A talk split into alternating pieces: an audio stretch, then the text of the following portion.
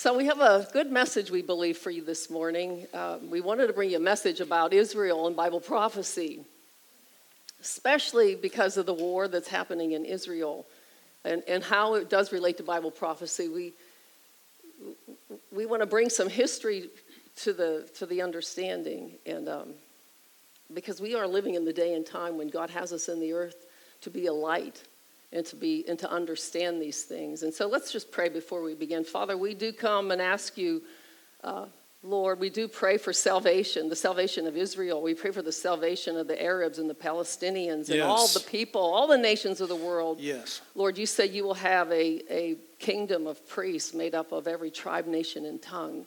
And so your will, Lord, is to save people and bring the knowledge of salvation to them. So we pray for that in the Middle East, Lord. We pray Yes. that your peace would come. We pray your will would be done.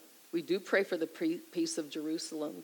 We pray that you would bring justice, Lord, where there is all kinds of injustice. And we pray you would bring comfort and living hope, Lord God, to mourning people, to suffering people.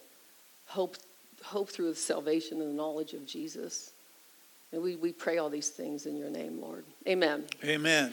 And so the Bible, um, the Bible is a prophetic book.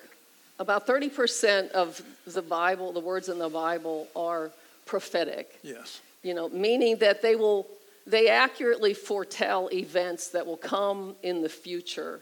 In detail, they tell them before they will happen. Sometimes, uh, not just hundreds of years, centuries in advance Right. of what is going to happen in the earth, such as like the birth of Christ. I mean, did you know that in Genesis 3, Genesis is the first book of the Bible, and the, within the first three chapters, we already get a prophetic word from God when he speaks to the serpent who tempted Adam and Eve to sin. Uh, he's, God speaks prophetically about his eternal judgment that's going to come one day.